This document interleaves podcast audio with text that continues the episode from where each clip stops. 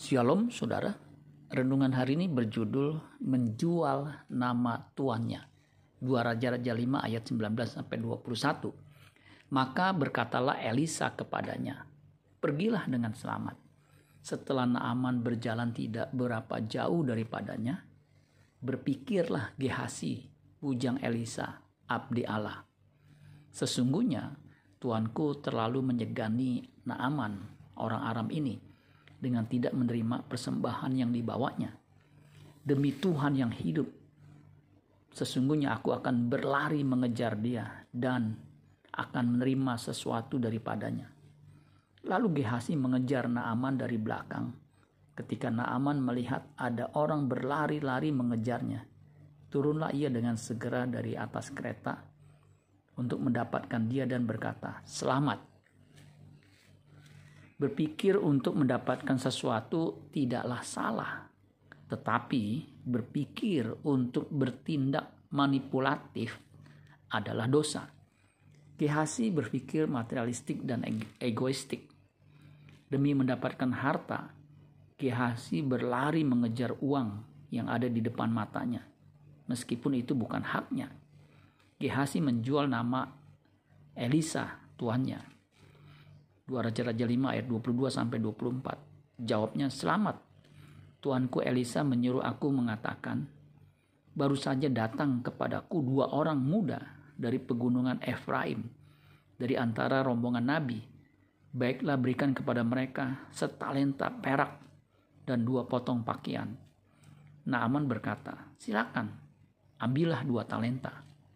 Naaman mendesak dia dan membungkus dua talenta perak dalam dua pundi-pundi dan dua potong pakaian, lalu memberikannya kepada dua bujangnya. Mereka ini mengangkut semuanya di depan Gehasi. Setelah mereka sampai ke bukit, disambutnya lah dari tangan mereka, disimpannya di rumah, dan disuruhnya kedua orang itu pergi, maka pergilah mereka. Apa yang terjadi dengan Gehasi? Tindakan manipulasinya menuai buah pahit setelah dikonfrontasi oleh Elisa, maka diketahuilah ia mendapatkan uang dengan cara menjual nama tuannya.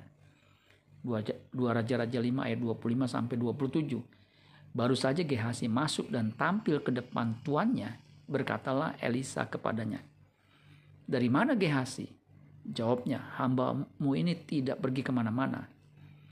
Tetapi kata Elisa kepadanya, Bukankah hatiku ikut pergi ketika orang itu turun dari atas keretanya mendapatkan engkau, maka sekarang engkau telah menerima perak dan dengan itu dapat memperoleh kebun-kebun, kebun zaitun, kebun anggur, kambing domba, lembu sapi, budak laki-laki dan budak perempuan.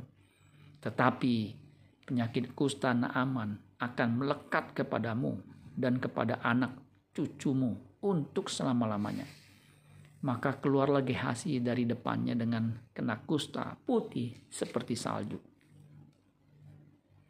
Saat ini dengan terbongkarnya kasus investasi bodong dan robot trading palsu, ternyata ada hamba Tuhan atau rohaniawan Kristen terlibat di dalamnya dan juga melibatkan jemaatnya. Mengapa hal ini bisa terjadi? Prinsipnya sama, yaitu mengejar keuntungan demi kehidupan yang lebih baik di masa yang akan datang.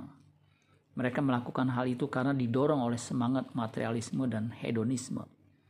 Kita harus waspada bahaya filosofi ini agar jangan terkena kusta kehasi.